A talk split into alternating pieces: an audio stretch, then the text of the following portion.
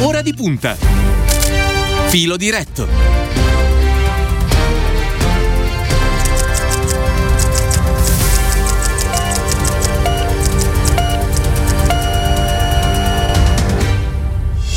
Riprendiamo il nostro viaggio alle 8.58 minuti di questo martedì 23 febbraio. Ancora una buona mattina da parte di Cristiano Bucchi. Vi ricordo in apertura il numero per contattare Radio Immagina 342 14 26 902.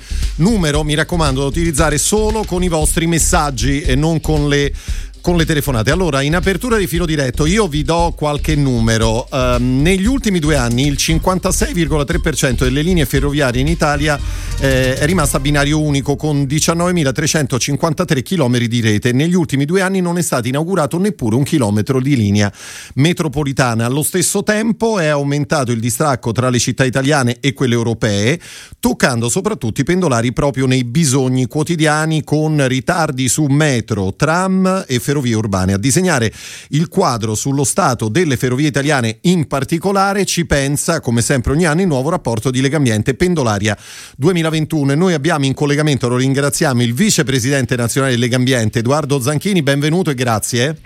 Buongiorno. Eccoci qua, che oggi ci aiuterà un pochino anche a, a scoprire questi, questo nuovo rapporto, partendo naturalmente dai numeri che noi abbiamo eh, semplicemente eh, ricordato. In particolare, guardando alla situazione pre-Covid, Zanchini, eh, vedevo che i passeggeri sui treni all'alta velocità di Trenitalia sono passati da 6,5 milioni del 2008 a 40 milioni del 2019, con un aumento esponenziale del 515%, legato sostanzialmente al raddoppio della flotta dei convogli ad alta velocità. Diciamo che lo stesso non è accaduto sui treni regionali, partiamo da qui?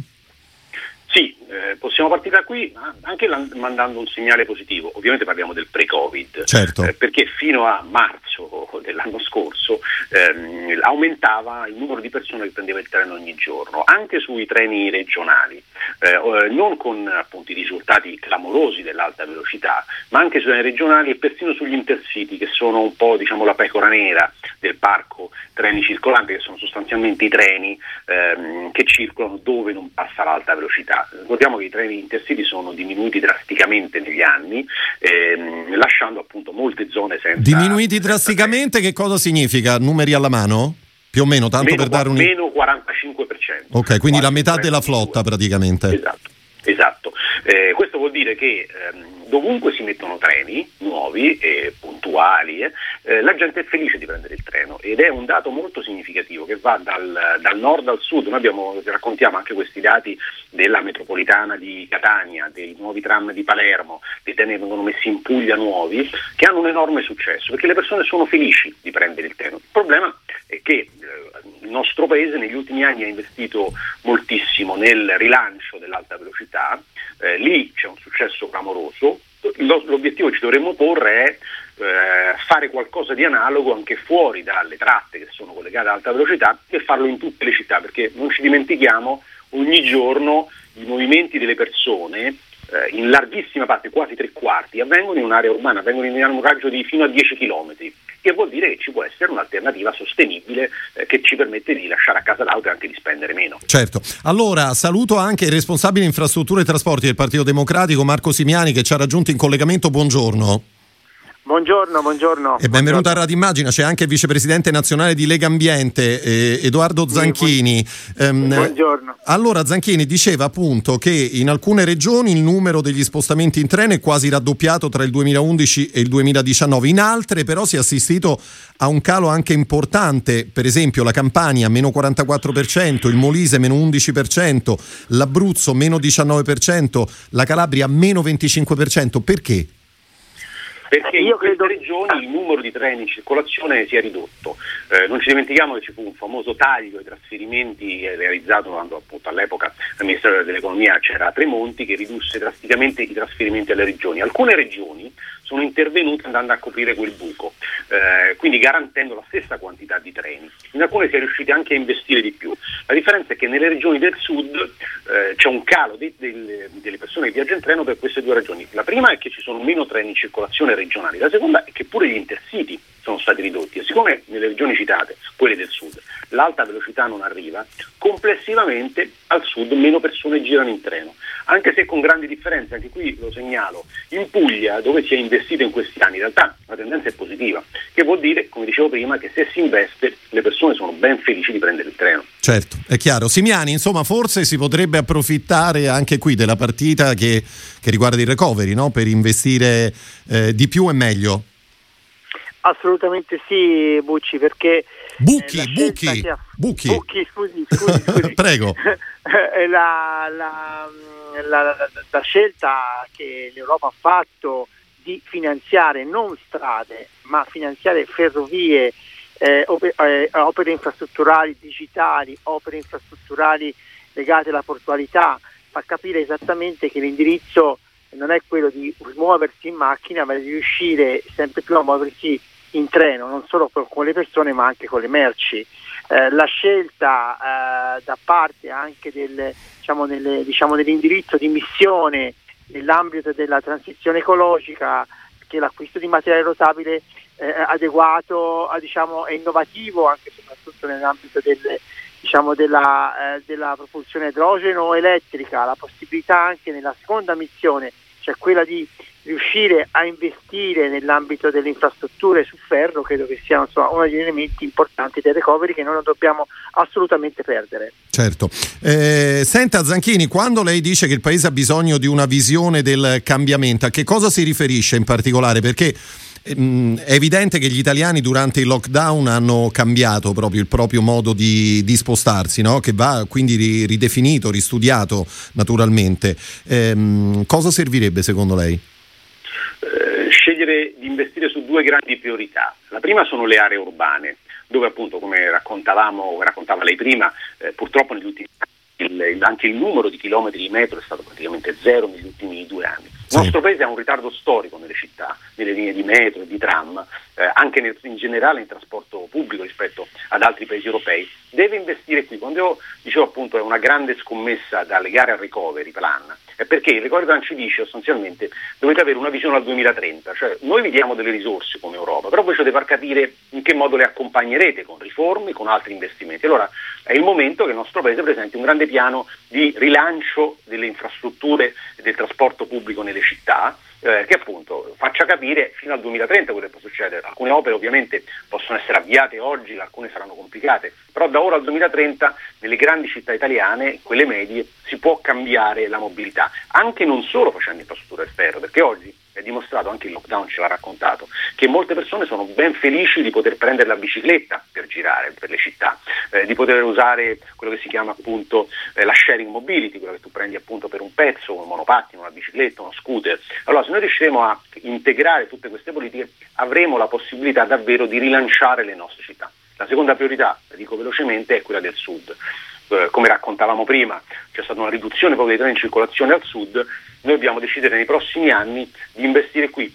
Ovviamente di farlo anche attraverso le infrastrutture, come prevede anche la prima bozza di recovery plan, ma soprattutto mettendo nuovi treni, mettendo più treni, altrimenti rischiamo che per i prossimi 6-7 anni, prima che saranno completate quelle opere, eh, i treni verranno abbandonati al sud eh, e non è, non è giusto eh, paese civile e in più perdiamo delle enormi opportunità, per esempio per il turismo e anche per dare la possibilità alle persone, come è noto appunto al sud, ehm, ci sono diversi, insomma, il problema del reddito è molto rilevante, di disoccupazione è rilevante, di costruire intorno a una diversa accessibilità anche pubblica e a, a, ridotto costo delle nuove opportunità economiche. Tra l'altro di spostamento tra le città del mezzogiorno, che è la cosa oggi più difficile che praticamente si può fare solo in auto all'interno della giornata. Certo. Eh, un'ultima cosa, Zanchini, per quanto riguarda il discorso mezzogiorno. Al meridione eh, si, si, legge nel rapporto pendolaria troviamo meno treni in circolazione più lenti, eh, nonché il maggior numero di linee a binario unico e non elettrificate. Più lenti perché appunto sono linee di fatto più, più scomode?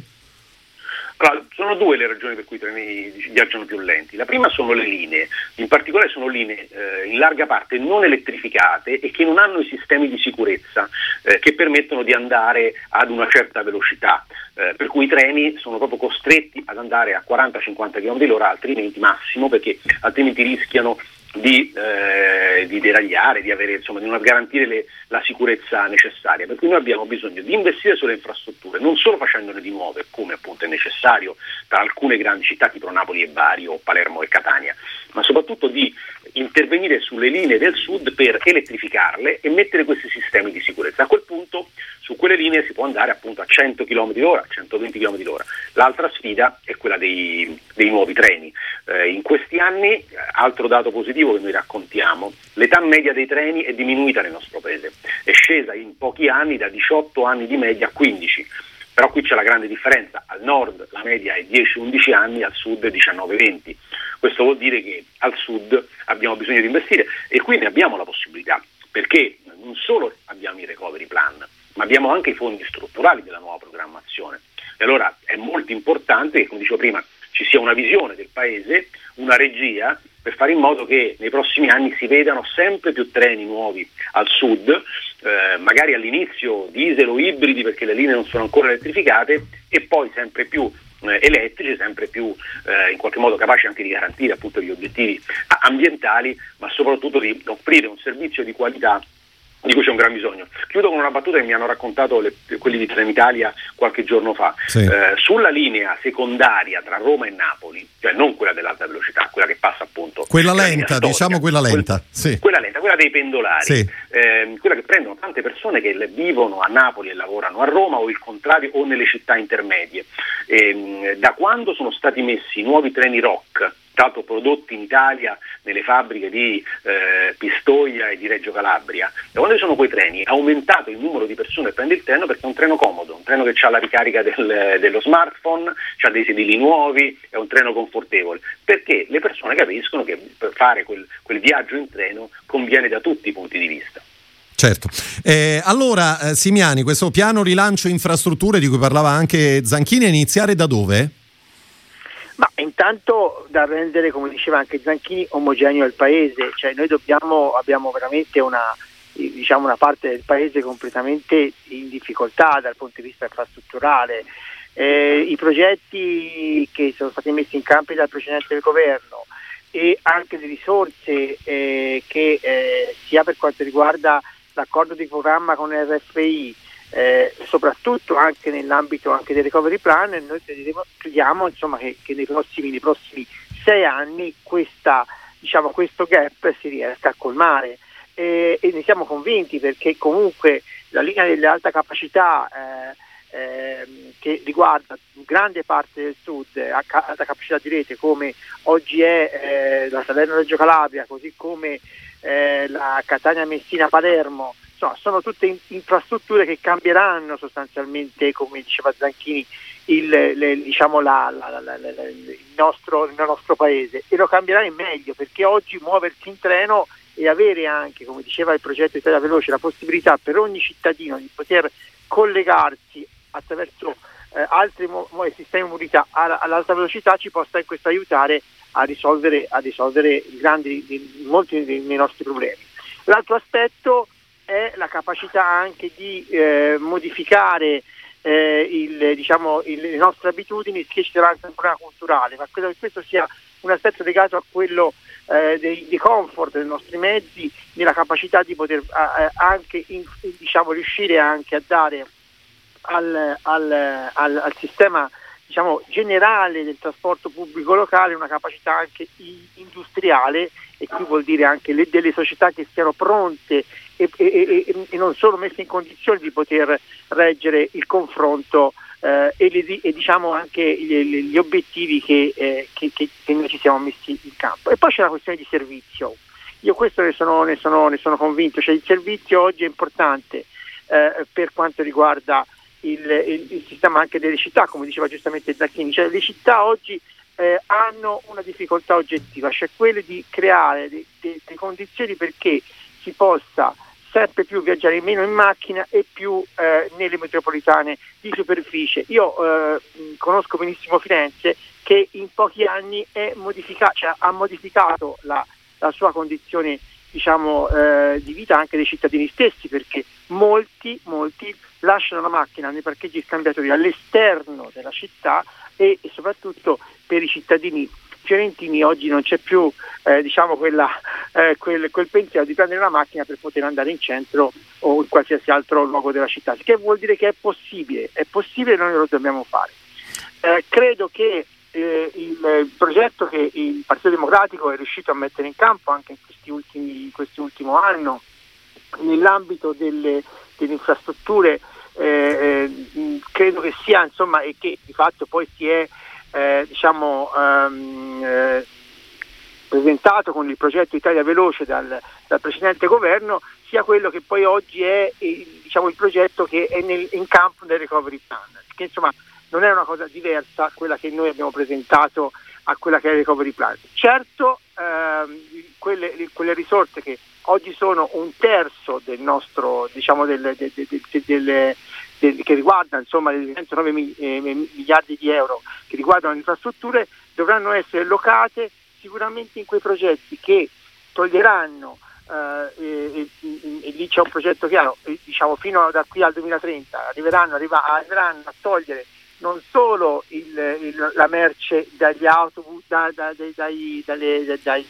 dalla gomma e spostarli sul treno, ma non solo, ma anche sulle navi, sicché noi dobbiamo riuscire ad avere questa ambizione anche nei prossimi, eh, nei prossimi anni di arrivare a a, diciamo, a, ad arrivare al 70% delle merci delle persone che, che, che, si spostano sul treno e non più su gomma. Allora, eh, Simiani, intanto le leggo una domanda che è arrivata al 342 14 26 902, una delle, delle, tante, ma abbiamo scelto quella di Giovanni da Salerno. Le chiede: L'Europa ha chiaramente detto che la quota più consistente del recovery andrà investita nella transizione verde. Sarà utile, eh, secondo lei, il ministero ad hoc del nuovo governo Draghi?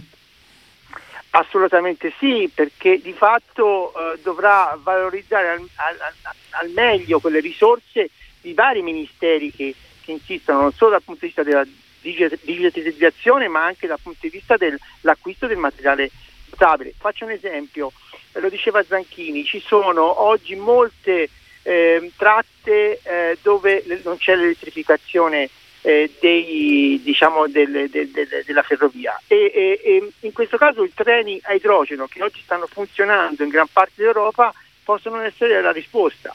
Eh, credo che eh, la soluzione anche qui di, eh, che c'è nel recovery, cioè quello dell'acquisto di, di, treni a idrogeno, possono essere la risposta a tutte quelle tratte che oggi non sono elettrificate. Certo. Questo è un esempio vero di, di, quello che vuol dire la, la, la transizione ecologica.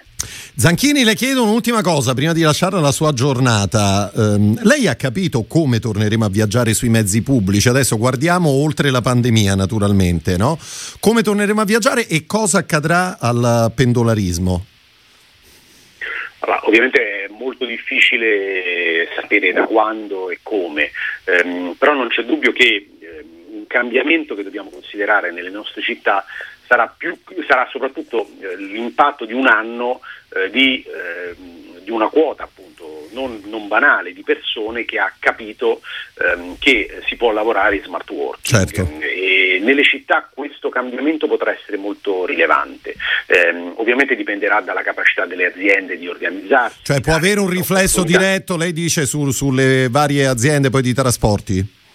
No, poi era un effetto diciamo, sul, sul, tipo di lavoro delle persone, sì. quindi si ridurrà presumibilmente la domanda di spostamento, a quel punto questo è già un primo segnale positivo, perché non ce lo dimentichiamo, meno persone si spostano nelle città eh, e meglio è ovviamente per la gestione del trasporto. Di sicuro in questo anno abbiamo anche capito che ci può girare a piedi, si può girare in bicicletta in, eh, ed è piacevole ed è appunto un, un modo anche per riscoprire le nostre città ci metteremo un po' a capire, ehm, insomma, ad accettare il fatto che il rischio del contagio, che vediamo l'affollamento dei mezzi pubblici, ma a un certo punto riusciremo a superarlo. Noi dovremo arrivare a questa sfida con delle città quali, nelle quali è aumentato il numero delle piste ciclabili. Tra l'altro quest'anno è stato un anno, il 2020 è stato un anno positivo per la crescita delle, delle piste ciclabili, dovremo dare una prospettiva per cui per, più, per, un, per, una quota crescente di spostamenti questa sia una possibilità. Ricordo che a Bolzano e a Pesare è quasi un 30% di spostamenti giornalieri, cioè veramente tanto. Certo. Eh, poi dovremo dare la possibilità nelle grandi città di avere un trasporto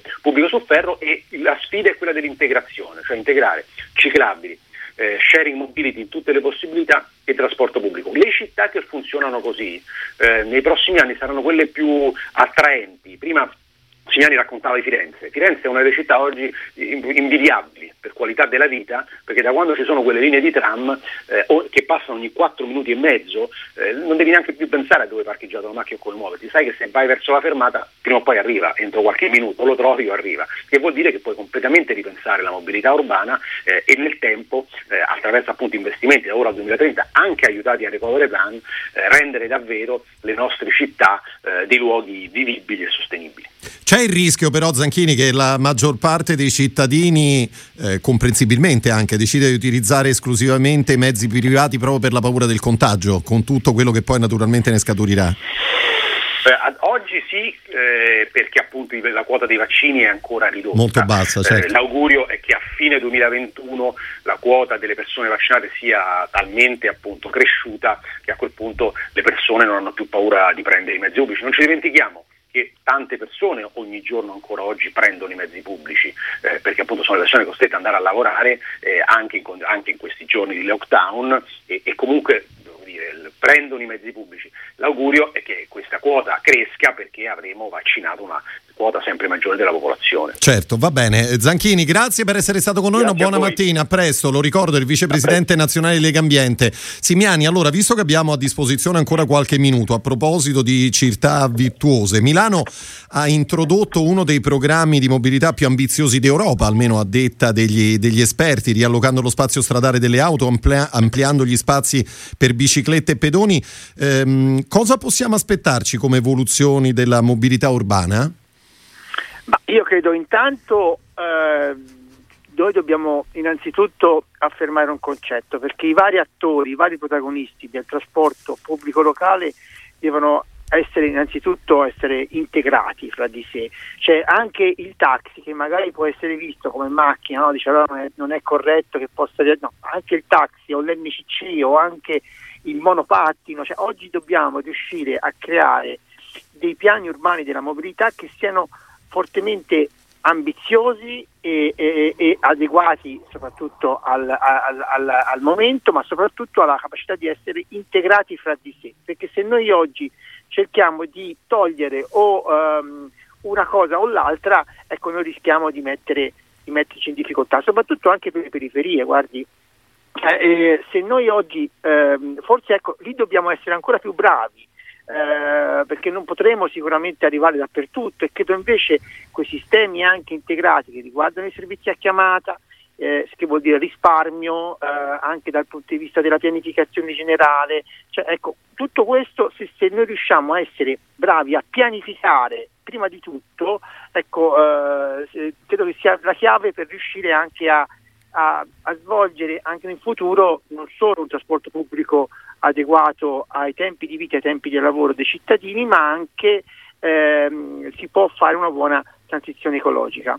Eh, c'è un aspetto in questo tempo di Covid che dobbiamo però tenere molto, dobbiamo, insomma, dobbiamo eh, tenere presente. Tenere molto presente, sì. molto presente, che oggi il trasporto pubblico in tempo di Covid ha avuto una mazzata pazzesca. Certo. Cioè, no, mh, mm, eh, oggi le aziende sono in grande difficoltà, eh, questo non vale solamente per eh, le aziende di autobus, ma, ma, anche per quanto riguarda eh, Trenitalia, eh, lo stesso trasporto aereo. Ecco, noi oggi dobbiamo riuscire ad accompagnare eh, non solo con i ristori, ma anche con eh, la capacità di poter aiutare tutte queste aziende e tutti questi lavoratori che oggi lavorano.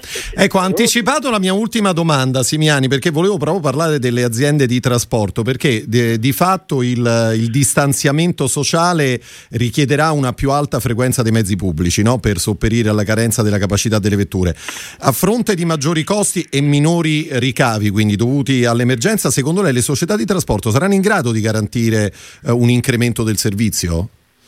Cioè lei faccia conto che nel periodo uh, del lockdown eh, della scorsa, della scorsa primavera eh, il, diciamo, c'è stata una carenza del 95% degli incassi da bigliettazione, sì. che per un'azienda come può essere quella di insomma vale il 50% del bilancio, cioè, capisce cosa vuol dire, cioè, è, una, è una grave eh, c'è una, una, grave difficoltà eh, e credo che in questo il governo, eh, quello precedente, ma spero anche quello futuro, eh, dovrà eh, ristorare sostanzialmente perché molte di quelle aziende sono pubbliche, la maggior parte, eh, e, e, la maggior parte di quelle aziende oggi hanno bisogno di, ehm, dire, di tenere il colpo per poter essere pronte anche per, per superare alcune, alcune diciamo, difficoltà che nel futuro. Certo nel trasporto pubblico bisogna investire bisogna investire, non è che si può pensare di poter utilizzare le risorse che noi avevamo precedentemente, dobbiamo investire e dobbiamo crederci perché può essere un risparmio, alla fine può essere un risparmio, può essere un risparmio